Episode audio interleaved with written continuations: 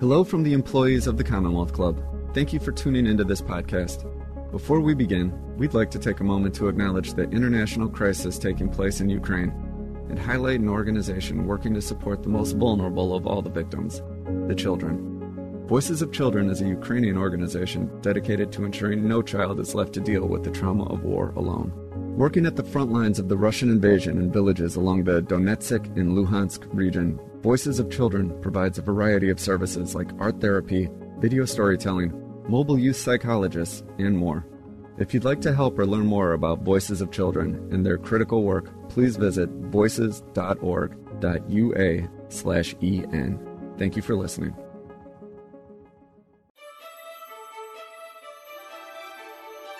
Thank you for joining us for another podcast from the Commonwealth Club. Hello, and welcome to today's Commonwealth Club event. I'm Cheryl Evans Davis, Executive Director of the San Francisco Human Rights Commission, and your moderator for today. Before we get started, we would like to thank the club's Humanities Member Led Forum and the Bernard Osher Foundation for supporting today's Good Lit event. I am super pleased to be joined by A.J. Baim, author of White Lies, The Double Life of Walter F. White, and America's Darkest Secret. AJ is a best selling author and a regular contributor to the Wall Street Journal. In his new book, White Lies, AJ recounts the complex biography of civil rights leader and journalist Walter F. White. Born of mixed race, Walter lived a double life and was able to pass as a white American during the tumultuous Jim Crow era.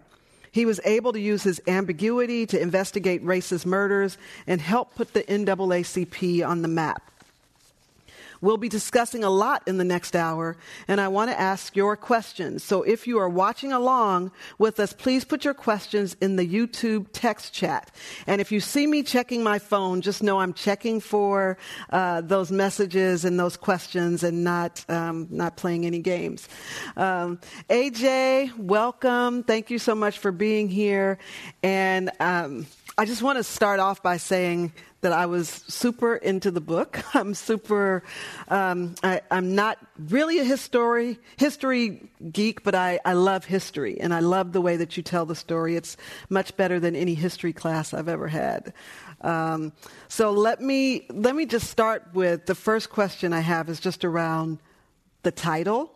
Mm-hmm. White Lies and the Darkest Secret. And um, I thought it was this amazing play on you know, at one point in the book, you talk about Walter's house being called the White House, and this idea that his last name was White, he presented as white, but that there's this idea that there may be the lies that Walter tells, or these about the lies of um, the little white lies of America, or is this about lynching? Just how'd you come up with this title? Well, firstly, Cheryl, let me just say I'm honored to be on this stage with you, and I'm very proud. The work you do is so vital and so important to the city of San Francisco and to all of us. So thank you. Um, the title came to me in the shower, in the bathtub, as all the titles of all of my books have. Uh, I was worried about it. It's sort of a dangerous title because when you uh, use the term white lies, you know, people thought, well, this could be a book about, you know, uh, uh you know, a, a, fiction mystery. It could be um, about um, a romance. It could be anything. Um, but really, when you start to think about as you go through this book and you're reading it, you realize that the main character is someone who lies a lot. Um, but he lies mostly, uh, until you get to the end of the book, mostly for good reasons, because he is a person who identifies as black and has white skin. He calls himself the enigma of a black man inside a white body. So, throughout the first half of this book, you see this man lying um, because he's passing as white as an undercover and investigator. Later in the book, you realize that this man is so extraordinarily ambitious, so ambitious. Uh, you find him, he finds himself um, almost unwittingly lying um, uncontrollably. Yeah, I, I appreciate that the, the, the kind of gradual recognition of what's going on in that space and, and that, and even just you saying this just now, this idea that he was lying for the good, right? Like going in and that in some ways by passing, he was, you know, playing into the lie and the mindset of having folks think that he was a white person. I mean, I know you have a, a picture of Walter, which I, I, kept like trying to look at it and figure out, you know, why or how was he able to pass as white? And, and he does. He looks white. And, and you go you talk about through the book that you you know no one ever really has anyone seen his birth certificate? I just keep wondering like what's what is that space and place of like looking at him and folks who knew him accepted him as white but people who didn't? I mean accepted him as black but people who didn't right. saw him as white. Well, um, I, it's imperative that people understand just the very basic information about who this person was, and a lot of that has to do with what he looked like. So, um, this is Walter White when he's about 20 years old, and he identified as black. He grew up in a family where both of his parents were of the last generation of, uh, of slaves who could talk about the slavery era um, from memory. So, both of his parents were born into enslaved families. Um, Walter was born looking like this. He went to a black school went to a black church. He graduated from all black Atlanta University, and this is his graduating photo. I think this is a really important photo um, because you can see him. He's all the way on your right if you're viewing this. Uh, this picture I actually got incredibly. Um, the only person from Walter's actual family that I could find was a woman named Rose Palmer who lived in Atlanta, like where Walter was from. She was 92 years old. And not only did she supply me this photo, but she was able to figure out how to get the photo, scan it, and email it to me. And she's 92. And I was so thankful that she did that. She, I interviewed her as well. Um, but maybe, you know, I think it's important that people understand how does somebody who is black, who identifies as black, look like this? And, you know, just briefly, you can imagine growing up as a young person and being it being impossible to for it not to be understood just by what you look like that your life comes from generations and generations mm-hmm. of childbearing through enslaved women who had no rights to their bodies and slave owners who were white and could operate with impunity. And so, after generations and generations, you end up with uh, someone who looks like Walter. It's it's funny you say that. When I I remember when my son, who's in his twenties now, when I was pregnant with my son, I went to the doctor, and she said to me, "Just I usually tell African American families like you just need to be prepared. You never know, um, you know what your child may look like when they come out." And my son, even though both of his parents were are black, was born with blonde hair and blue eyes. And so it was, you know, he, he was, um, uh, when he was born, the, the doctor said, uh, oh, all he needs is a surfboard because he had blonde hair and blue eyes. And that was my great grandfather and so my mm-hmm. great grandfather the same so the story i think resonates in so many different ways with this idea of as you say the over generations and over time but the idea that he made the conscious decision you talk about in the beginning of the book that that story that becomes mythical about at that point where he determined that he would that he didn't want to be on the other side of that, that he wanted to be um, strong in, in being a black person and not this um, fighting the, the whiteness that was outside his door. That's absolutely true. So um, you're referring to this moment, it's in the first chapter of the book. You know, Walter, he's 12 years old in the first chapter, and his father is a mail carrier. And he goes to school every day, and then he goes on his father's rounds with him every day after school. And he witnesses the beginning of the Atlanta race riot of 1906. And this riot was vicious. It was reported in newspapers all over the world, uh, in France and Germany. And I found all these newspaper articles about it that were contemporaneous, like the news made it that far at that time, which was a big deal. Mm.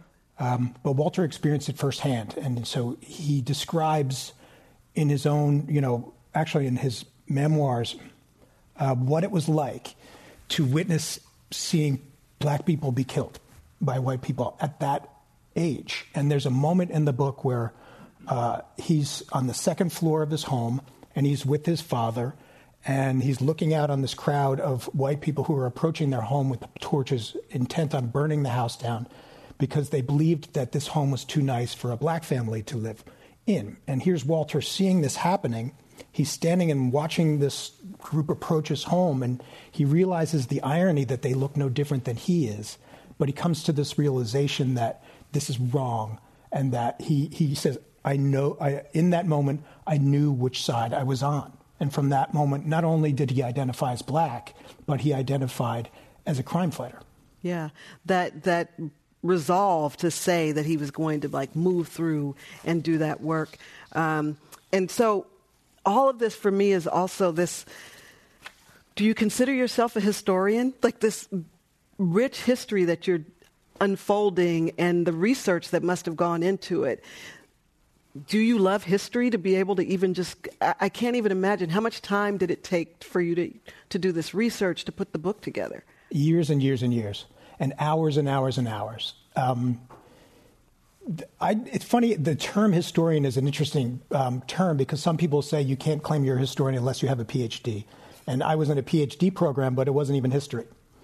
But I decided actually when I was six years old that I was going to write books. Actually, and I still have, I wrote a book about a racehorse called Thunder, and I still have it. But I decided my first year of graduate school that I wanted to write biography, and I wanted to write history, and I wanted to write about New York. Hmm. And um, most of this book is that. And so I feel like it's been all these years brewing. But I, I will say, because you asked, it's not an easy thing to do to wake up and, and create this stuff because you have to put all of your senses and all of your mind into the past for yeah. hours and hours every day. And sometimes it's fun and sometimes it's terrifying. Yeah. It's, um, I mean, you must be extremely disciplined because the ability, like, I find myself just reading and trying to, like, it, you, you go down a rabbit hole, I'm sure. Like, as soon as you uncover one piece, you want to go to the next and just get more understanding of where it's coming from. That's true. And one of the things I always do when I pick up a book like this, I always, like before I start reading and I look it over, am, am I going to read this book? I look at the end notes. And you can tell so much about a book from the end notes. Did the author do the work? Mm. Um, and I think if you really want to get inside someone's head, someone who lived in the past, and to bring to life those times, you have to look under every um, every stone. And something that incredible that happened with this book was that I started writing this. Um, I wanted to write this book, uh, and I went to find out if there was enough material for a book. I looked at Walter's papers, Walter White's papers at Yale. That's where they are. Mm-hmm. And I found this incredible treasure trove of stuff. And right then, as I was really starting to write, the pandemic hit. And I was like, how am I going to do all this research and travel around? And I found out that the NAACP uh, uh, papers, and I'm saying this aloud because people should be able to explore this. They're free. You can sign up for a library card at the New York Public Library, and you have access to these papers, and you can search them by database. Um, and there's millions and millions and millions of fascinating documents. Well, that's what I was going to, that was one of my questions because the, the talking about the crisis and all of the other papers as well, like, are they all in New York Library? Like the you talk about the um, the the paper from Marcus Garvey, or you talk about the Pulitzer mm-hmm. paper. All of these different papers where you were uncovering that I was wondering to myself, I'm like, oh my goodness, these are real stories. This isn't where someone says that they think that there was an article. Like you actually found these articles and, and quote them. That's true. Just even like, for example, in the first chapter, when I'm talking, when Walter's talking about the Atlanta race riot that he experienced, it's not hard these days through the technology we have. Um, to be able to read the Atlanta newspapers from that very specific day. Um, something called ProQuest. Everything yes. is data based now, and so people like me can produce books like this with more research faster.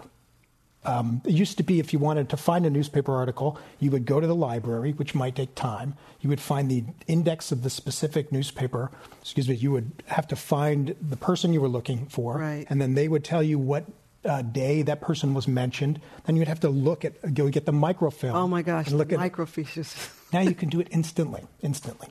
That that you mentioned the 92 year old woman. So, how do you, as a part of this, so one is this research that you do in the libraries, the, the other is around people and the storytelling and um, the passing down of information. How do you find this 92 year old woman?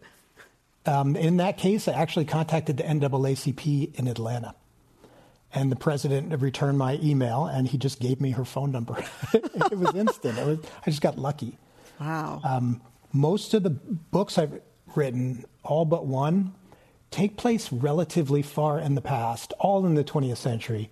And so I've never been put in a position where, actually, I did. The first book I wrote, I was in a position where if I didn't get all of these interviews, I couldn't write the book. Yeah. And that was terrifying to be able to have to rely on other people for my own uh, ability to get the job done. But this stuff, um, you just hope that the material exists because you know if you, you're dogged enough, you can find it.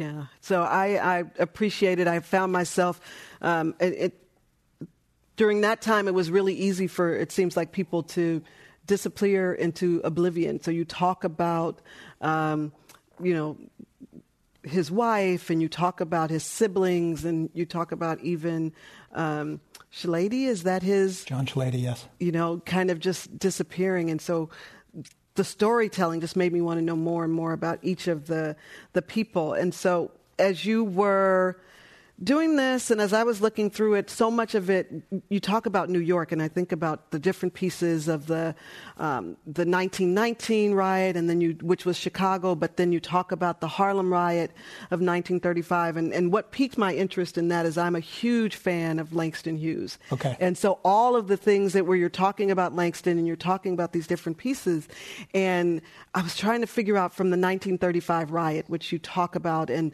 Walter being involved in going out and even the connection with the different people. Um, I just thought about, well, he wrote his book, The Dreamkeeper, mm-hmm. and that was released in 1932. But then you also talk about the end of the Renaissance, yes. right? Like the death of the Renaissance and how that, how that is captured. And, and Walter's role in the Renaissance. Like, as you tell this story, I really feel like there is a huge connection to Walter and the Renaissance. And, and is that what you uncover in this story? And Let me answer that question this way. And uh, this is, to me, if you really sum up you, what makes his life story so extraordinary, is that every major racial incident or movement during his entire adult lifetime, he was at the center of it.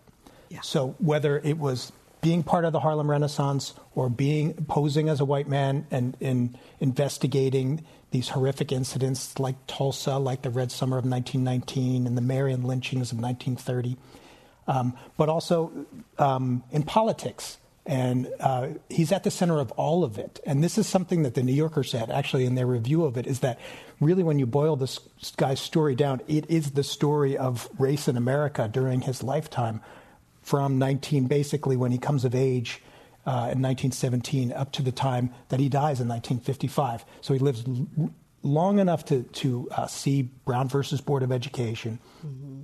and um, was, you know, at the center of all of this stuff right up until the time he died. And so much of it to me parallels current, current events, current affairs. When you talk about, you know, how long it's taken for the anti-lynching law you know, what you, this, so much of this story, I felt like I just was not keyed in to lynching. So much of the story where you talk about the investigations and the work that he's done there. That's the number one thing I hear. And, you know, we can get to the point like, you, who was Walter White? You could say, well, he was the most influential civil rights leader of his time. So why do people not know about him today? And why is so much of what this in this book that nobody knows about? People have heard of Tulsa, but right. have they heard of the Red Summer of 1919? Have they heard of a woman named Mary Turner? Have they heard of the Phillips County Massacre? All of these things that Walter experienced, investigated. Um, it's it's it's in his life story. Yeah. So, well, you say that like I will say for me, there the the um, the pregnant woman Mary Turner. Mary Turner. That to me, I, I just, I could, the way you wrote it, I could picture it, and it just brought so much of this, like how insane it was, the the life and the reality and what people have normalized in that behavior. James Cameron, that story, another one. You know, like as you are doing this and you're like, how are you taking care of yourself through this too? It's a lot to unpack and see. Well, we'll get to that in a minute, but um, one of the things that I wanted to do, sometimes I, when I'm thinking, I stare off into space. Yeah. so I apologize. Oh, no, no, it's totally fine. One of the things that I wanted to do was to make people feel. I wanted them, readers, readers are going to get angry when they read the book, and there's moments when you're going to feel deep sadness. I had to be very, very, very careful of what goes in and what didn't go in because there were moments where the story gets really gruesome. Mary Turner is the obvious one, right. where there's so much more that could have gone into this book, and I was like, that's gratuitous. We have to leave this out. What we need to do is make the reader understand what Walter was feeling, what Walter White was feeling when he found her unmarked grave. It was marked by a whiskey bottle, empty, with a cigar sticking out of the top. And that was the story of Mary Turner. And if it wasn't for Walter White, nobody would have ever heard of it. And, you know, because hopefully um, people read the book, you know, uh, there is a monument to Mary Turner in a very rural place where very few people have been, um, where she where she passed away.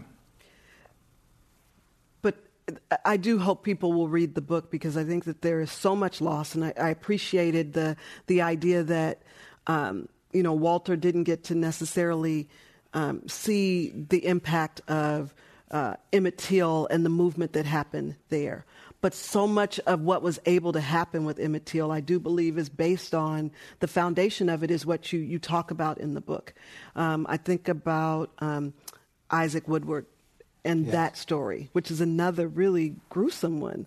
Um, when you think about what, but there's a line you talk about that says um, that it took his blinding to open the eyes of America to this darkest secret. That's that's absolutely true. And um, if people haven't heard of who Isaac Woodard is today, they should. Um, and so much of what we experience in our newspapers today, um, George Floyd and Black Lives Matter, all all of that is coming from somewhere. And I think there's a really positive element of this book. I hope, and the story of Walter White and that when he was dying, uh, he was dying of, of the, he was having these heart attacks. He knew he was dying, and he wanted to finish this last book. And it's a very positive book, an uplifting book, and it's talking about all of these things that happened during his lifetime and all of the stuff, all the progress that had been made. Jackie Robinson playing baseball. He, he talked about the fact that in this last book, it was such a testament to the progress that had happened in America that in this last book, which was called How Far the Promised Land with a question mark on the end, that he didn't have to devote a chapter mm. to lynching in this book. Um, and in between the time he dies and the time the book is published, the Emmett Till horrible thing happened. And so there's so much to realize. You know, one of the things maybe we'll talk about is the whole idea of federal anti lynch law this is something that Walter uh, fought for his entire life. One of the things that made him very famous, one of the things that landed him on Time magazine cover when he was still a young man. And that law, the federal anti lynching law, finally passed the Senate two weeks ago, all these years later.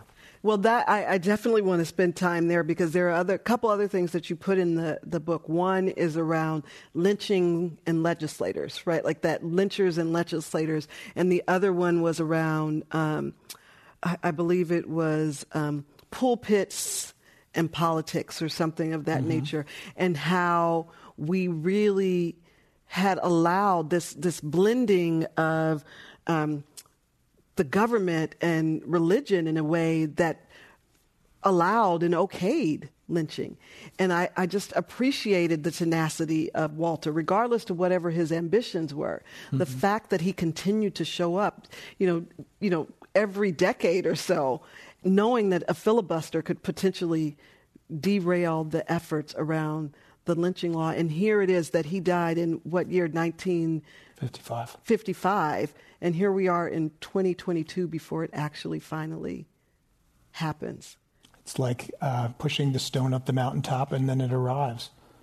But um, one of the things you mentioned just made me think about something about Walter's that he woke up. The, he was, I think if he was alive today, Walter White would have been diagnosed as manic um, and many other things.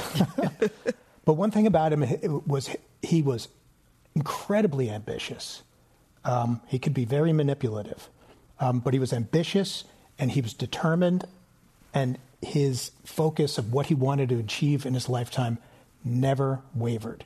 And that was, he was often criticized in, in his lifetime a lot by the black community because he lived a double life. He was very in touch with high society, you know, white high society, white powerful politicians, white novelists and, and, and artists. So he lived this double life, and a lot of the times um, it got him in trouble. But his goal never changed, and that was we have to get rid of the color line in America. But that that perseverance, that persistence, I think, yes, manic, and and I could just when he when he talked about writing the first novel in like a matter of a week or so, or two weeks, like that ability to push through and be focused, but to a to a cause, right? That's exactly what I'm trying to say. Yes. Yeah. So I think that that's the the piece that really resonated with me, right? Like that he was, uh, and I think this is the challenge that we face in society with nonprofits and community-based organizations or social justice movement. Do you have to take a vow of poverty, or do you have to take a vow of um, struggle?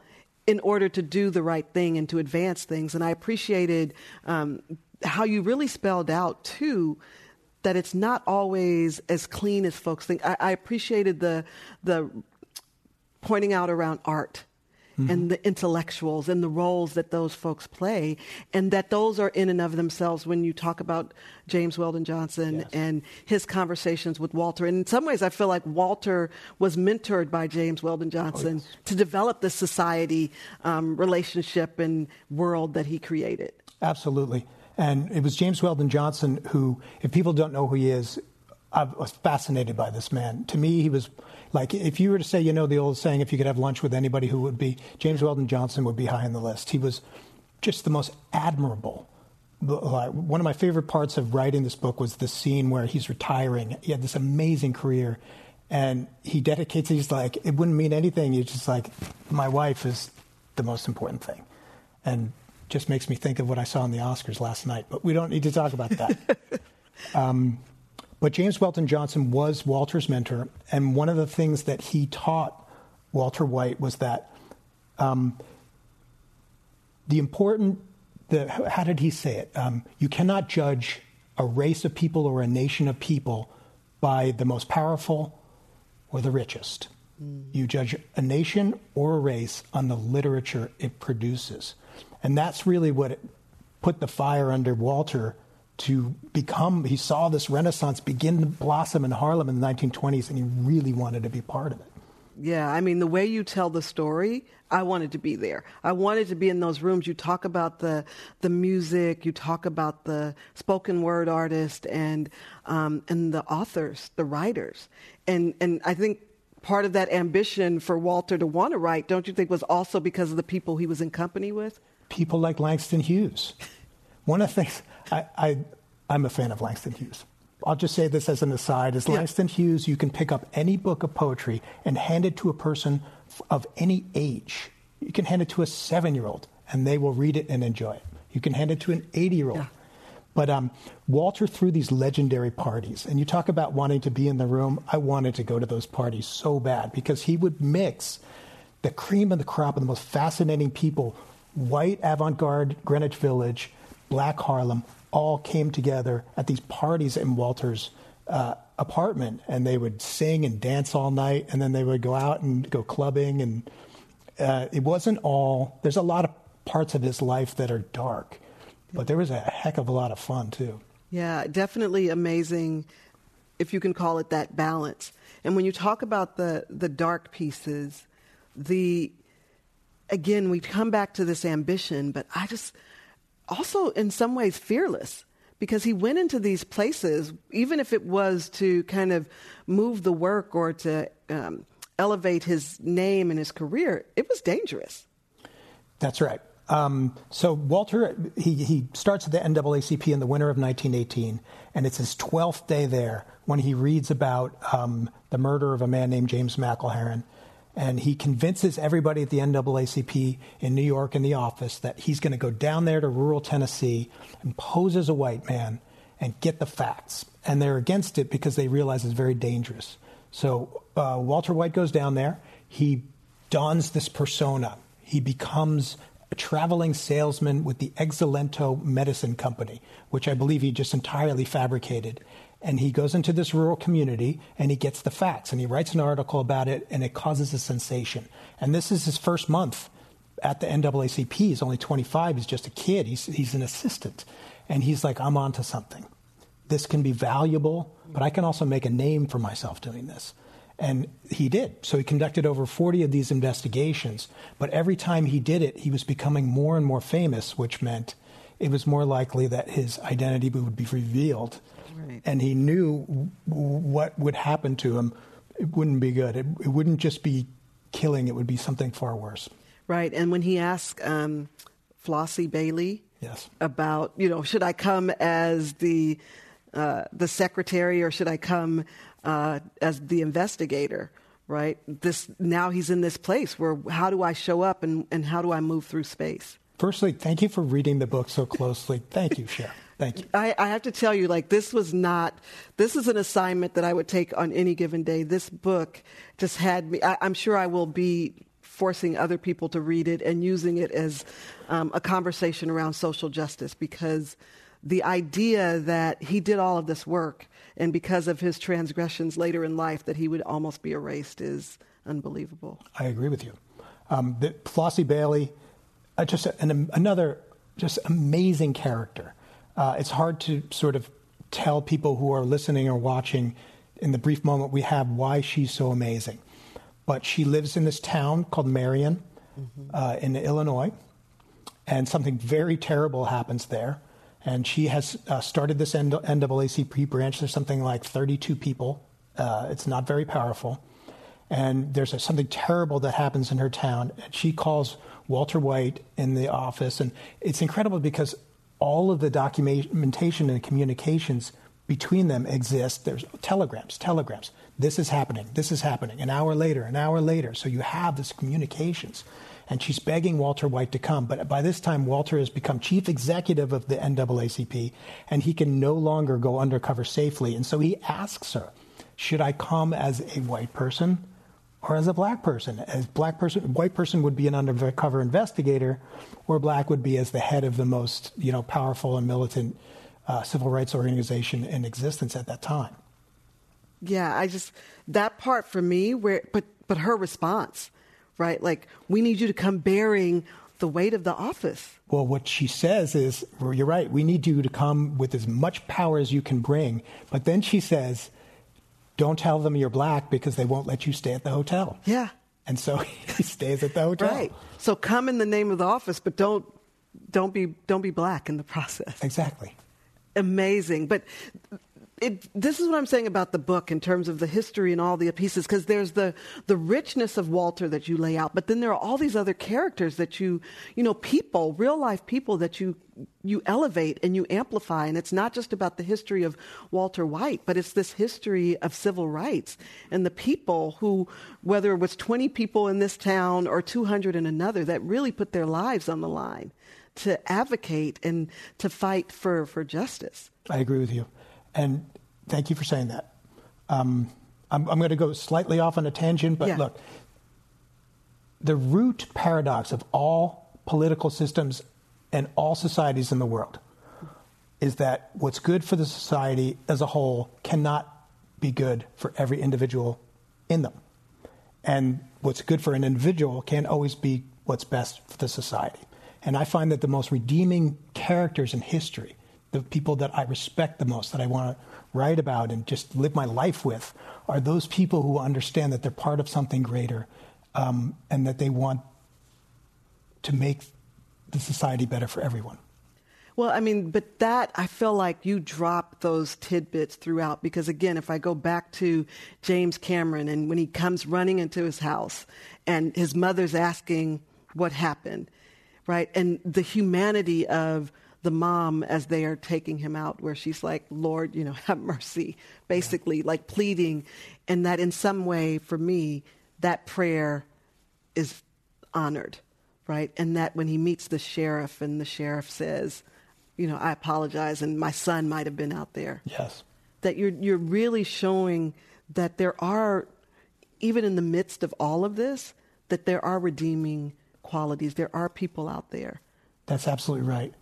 And uh, those are the most moving moments, or those beacons of goodness that you find in the darkest of places, like that sheriff you, you, you just mentioned.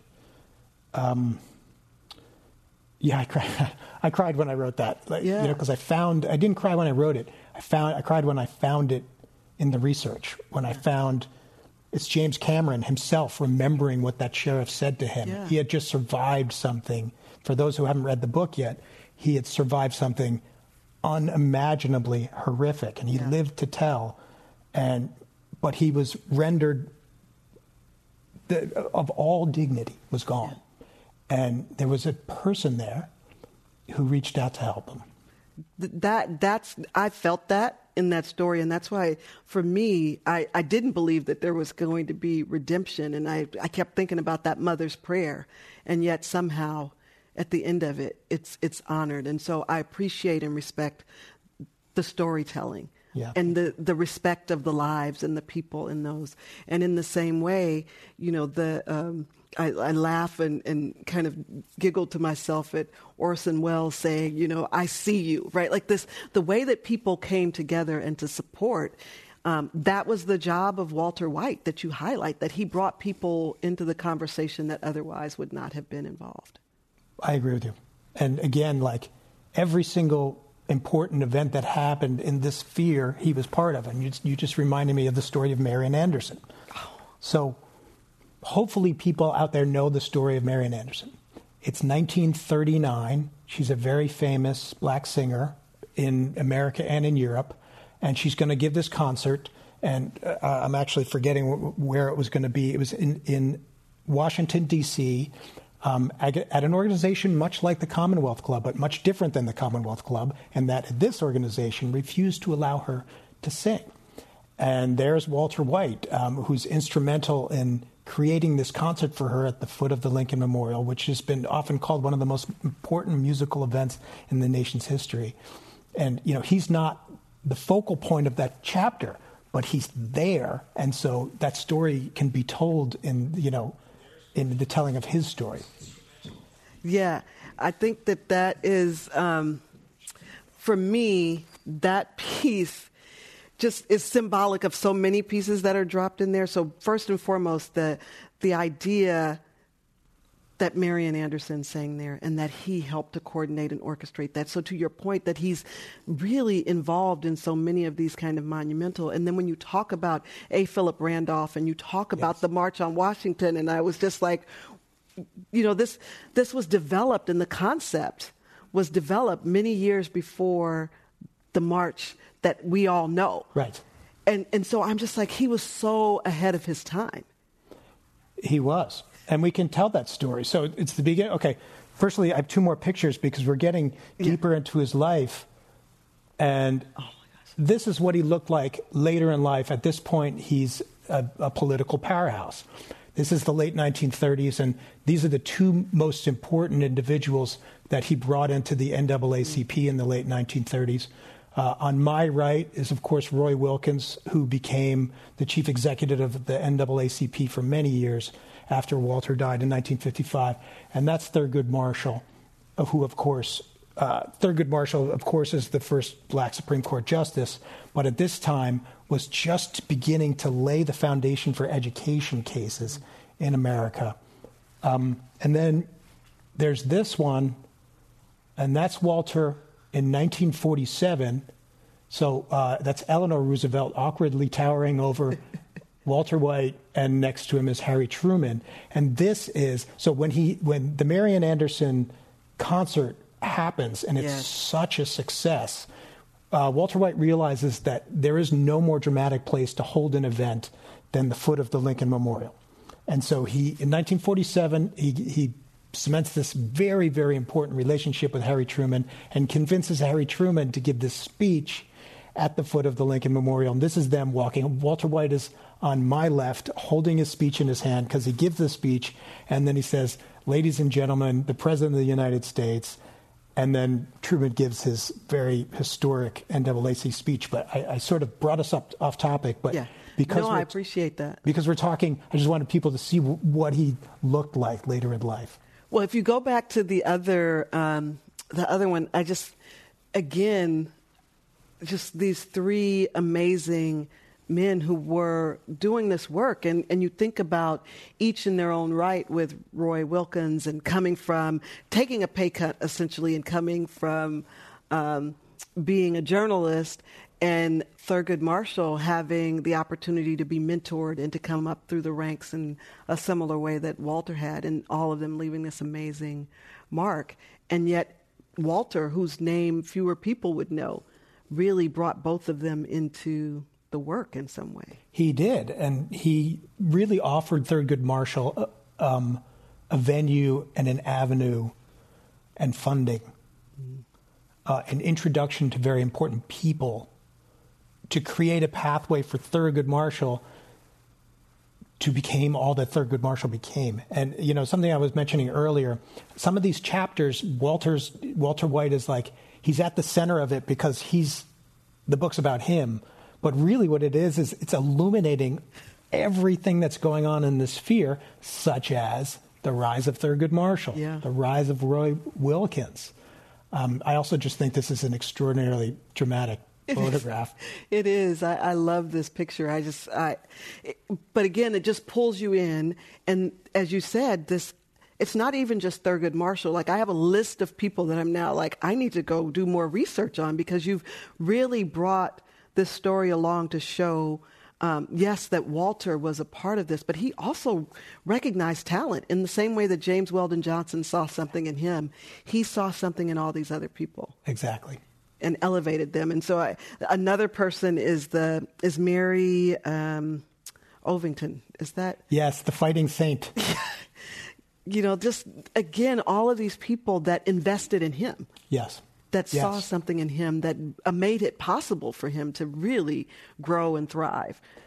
I should just explain because I loved Mary White Ovington, her character. She wrote two small autobiographies. Okay. Um, that are really interesting. She was not a brilliant writer, but um, extra, her dedication to a cause.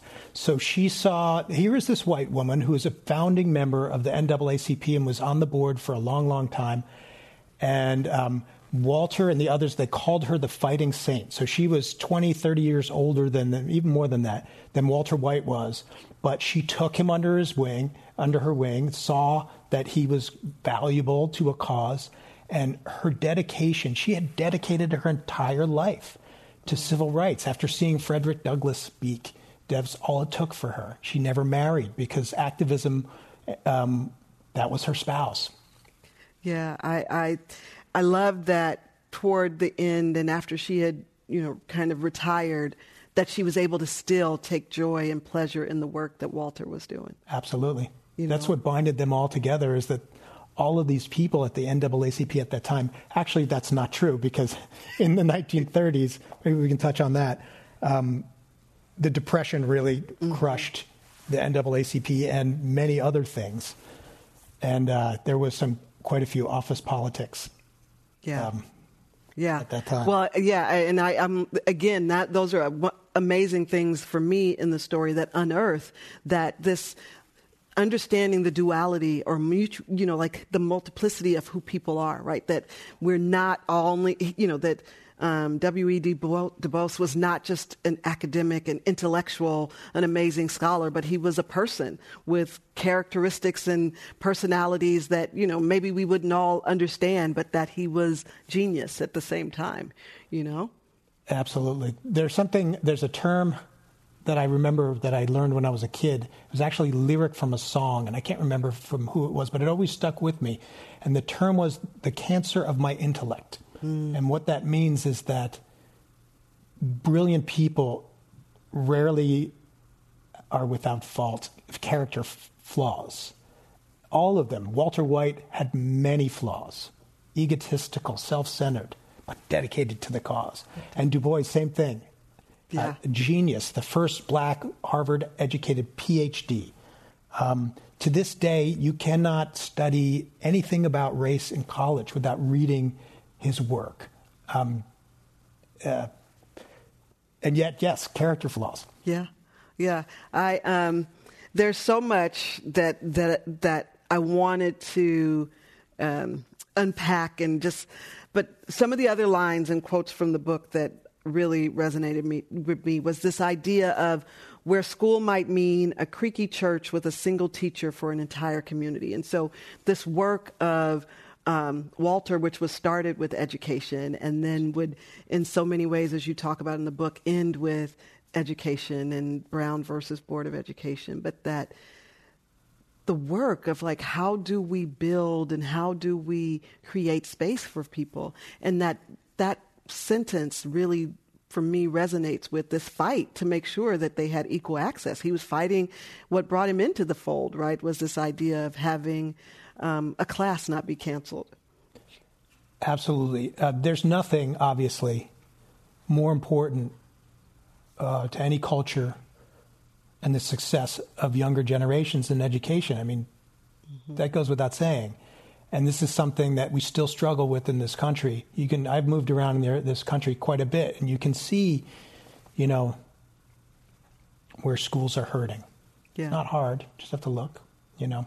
Yeah. And uh, but the important thing at that time, Walter's whole trajectory, how he really got involved in the NAACP to begin with, was because the, the, the city of Atlanta, where he lived, was going to cancel seventh grade to build a new high school, uh, seventh grade for black students to build a new high school for white students. And the, the, the point of it is really exposed very, very clearly that the whole idea of the law, which was separate but equal, Plessy versus Ferguson, 1892, the law that sanctioned segregation was called separate but equal, equal. which meant they should be equal. There might be a black school and a white school. How could you say that this is the obvious hypocrisy of it that Walter recognized at that young age? How could you say they're separate but equal if there are school for white kids and no school for black kids? That's it. It's first off, I want to remind folks to, if you have questions, to put them in the chat. We are checking for that. And then that point of separate but equal and the, the idea of just questioning the status quo is what Walter continued to do. Um, and so when you, you talk about um, the war and him going and, and, coming back and saying, like, black soldiers are coming back and not being treated with the dignity that they deserve. So he just was always questioning how we operated. And I appreciate that he questioned all the way up to the president. Like there was, he treated the president at the same um, that he would any person on the street. He did, and you know, really, he realized there, there's if you you could say this that the first half of this book is really about Walter White and his undercover invest, living a double life as an, a white undercover investigator and a black writer in the Harlem Renaissance. The second half is really about politics and Walter living a double life in, in politics. Um, but he realizes that um, all roads led to the White House for him. And this was during the 1930s when not everybody agreed. Like a lot of people really bought into the communist ethos at that time because they were so people were so poor, and so why not share the wealth? Um, but Walter wanted to be friends with presidents. He wanted to be influential in the Oval Office. That was his goal uh, and, and obviously it worked. Um, how are we doing on time? Because there's one thing I want to touch on. We've got uh, 18 minutes. Okay, we're good. We're good. So you talk about that wanting to know presidents, and I would say the the thing that like the aha moment for me at some point in the book is really his political savvy right? And his, and much like we've been doing and been hearing about over the last few years around the power of the black vote and how he really wanted, you know, the black community to understand that they could sway or impact um, political decisions. And that moment um, at the Democratic National Convention, right? Which I'm like, oh, I don't know how I didn't know this. How I was, this was news to me. But that moment when you can see kind of the the splitting and the turning of the tide where black votes are no longer automatically going to Republicans and kind of this this evolution of kind of where we are now. And I feel like we're now where Walter would say again, you know, don't take votes for granted, right? Like, That's don't just assume that black people are going to vote for Democrats. But I think that his, he just was so forward thinking. I think you're right. And there's this moment, there's this eureka moment he has Uh, another character, like you talk about, there's all these characters that just show up. Clarence Darrow, to me, is a fascinating character. Um, and Walter recruits him against all odds, the most famous attorney on the planet, to help represent the Sweet family who's locked up in Detroit, another of these stories. But it was really this eureka moment where Clarence Darrow um, gives a speech. Walter convinces him to come down and gives uh, the speech in a Harlem, in a church in Harlem. And this is when uh, the book sort of transitions from the first half of the book, was about these investigations, and into Walter wanting to become a political powerhouse. Uh, Clarence Darrow gives this speech, which, which, everybody in the church really they get upset about. Um, yeah. But Walter, he's like, "That's genius." And what Clarence Darrow says is, ever since the Civil War, black Americans vote who are allowed to vote because they're not allowed to vote in the southern states. But if they're allowed to vote and they can register to vote, they're always going to vote for the Republican candidate because that's the party of Lincoln. So ever since the Civil War, this has been going on for decades. And Clarence Darrow says they're not going to do anything for you. If you just give them your vote, they're not going to do anything. But if you say you're going to have to do something to earn this vote, you can hold the balance of power in several communities. And Walter's like, yes. And that's the strategy he uses to go into politics. It just, for me, it was mind blowing when he actually like continues to build on that and actually sees it happen. Like he gets to see it happen and he gets to celebrate that moment. And I think the other moment for me was when he's talking with Eleanor Roosevelt and with um, the president and with his the president's mother. And you know and even then he's like curried favor with these folks in a way that the president isn't even sure that he's got favor in his own household you know? That's how manipulative and clever Walter White could be. So the uh, meeting you have this he has this very dramatic meeting um, in which he's trying to get in to see FDR and FDR refuses to see him. And um, he recruits Eleanor to help him because Eleanor was a civil rights activist. He actually convinces Eleanor Roosevelt to join the board of NAACP, um, which is a testament to how powerful it became during his lifetime, but also how mainstream the politics were. Yeah. Um, so yes, so so he finally Eleanor helps him gets this meeting in, and she's coached him on everything he should ask and everything he should say. So he starts asking FDR these questions, and FDR realizes what's going on, and his mother is there, and he he turns to his mother and says, "Well, at least you blah blah blah blah blah," and she's like, "No, I agree with Walter White." so I mean.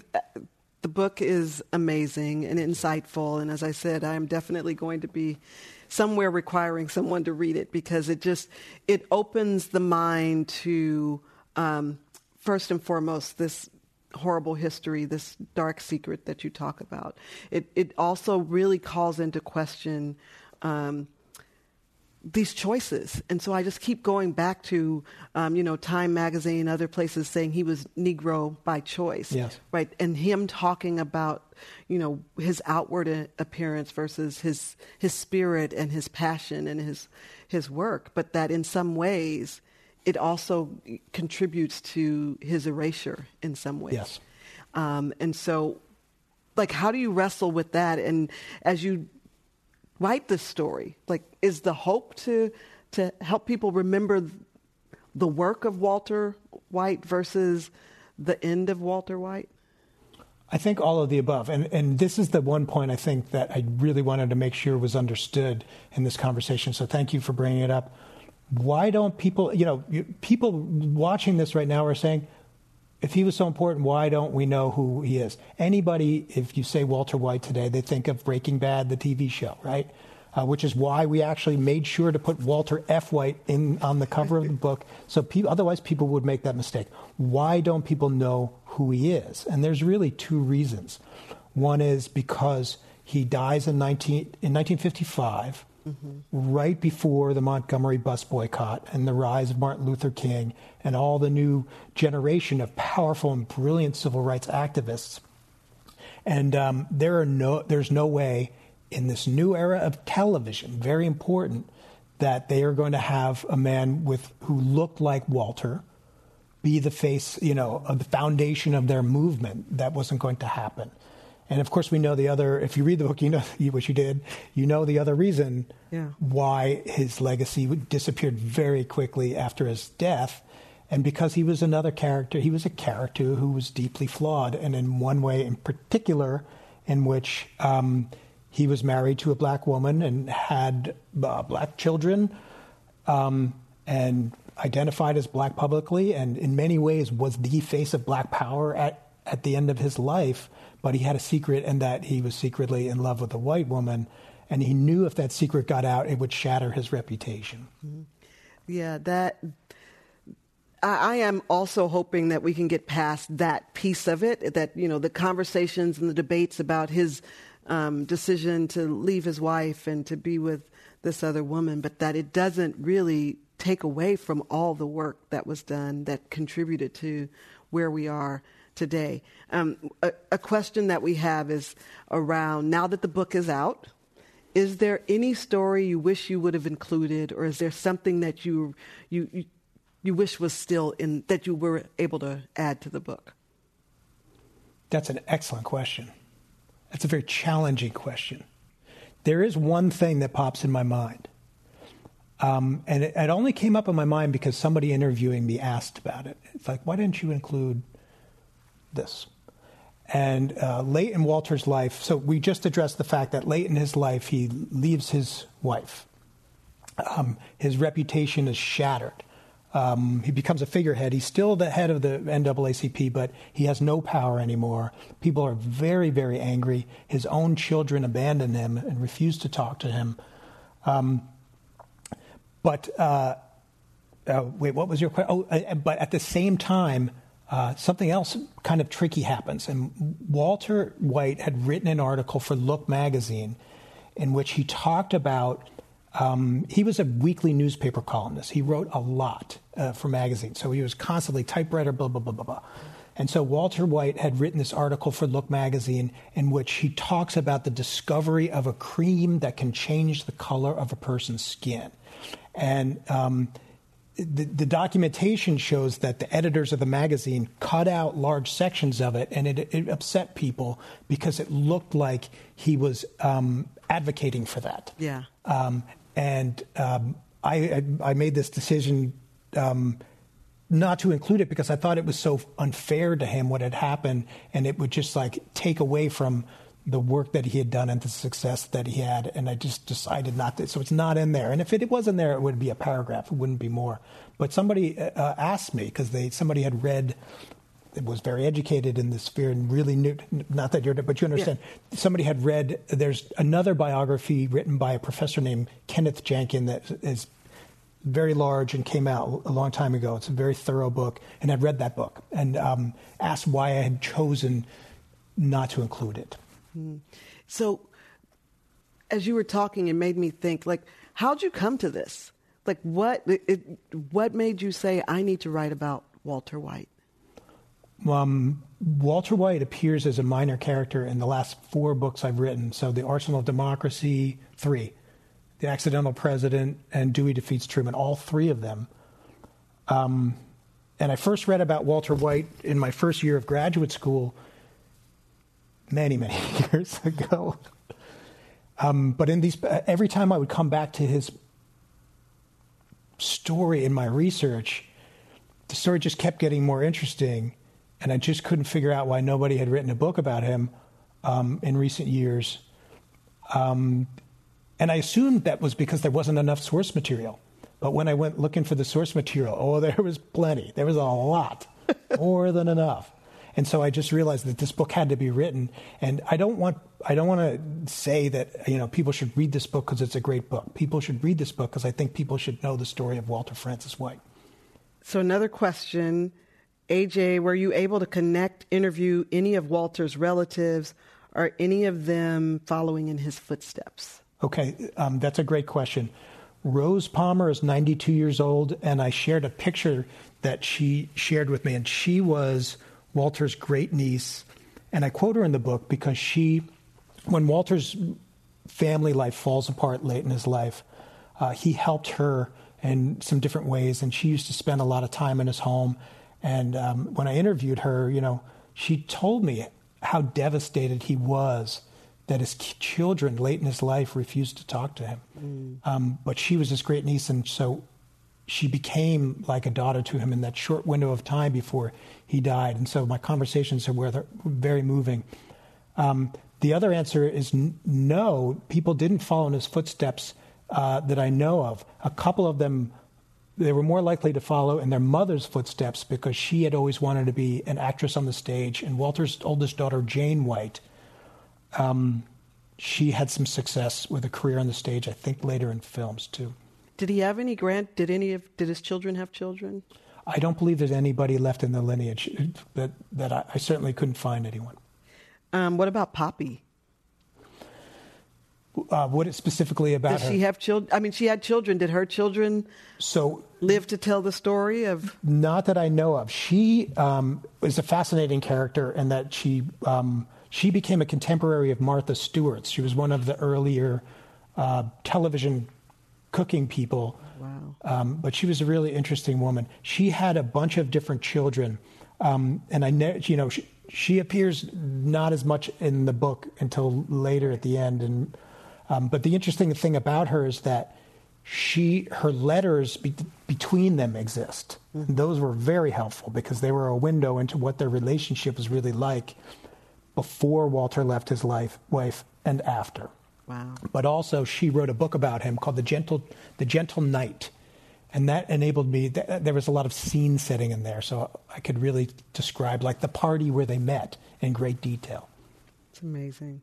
Let's see another one. If you had the opportunity to ask walter a question what would it be? What do you regret most? Hmm. do you regret that one thing? Because i really think that if he hadn't left his wife mm-hmm. late in life and you know the black community felt terrifically betrayed by him. Did, did he regret that?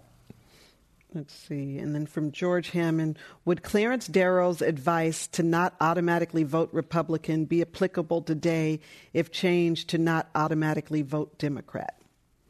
Um, I can only answer that question subjectively. Um, I think there's, that's certainly something that people should explore. Um, it's certainly uh, a very interesting time to wake up and read the newspaper these days and see what's happening in Washington. Yeah, I, have just felt like across the board, to your point, that um, we're talking about voting rights, we're talking about political will and power, the power of black voters, um, the the anti-lynching law, education, and whether we're still, you know, have we actually progressed to full integration. There's so much in this book that is so relevant still today, and I think um, in many ways Walter had a playbook for how to address some of the ills that we still wrestle with. I so much has changed, but so much is the same. That's exactly right, and and there's so many things that are happening in our society today that are not new, that are shocking to people, but they're not new. Um, all of that comes from somewhere, and. Uh, it's another reason like Walter's story illuminates that. Yeah.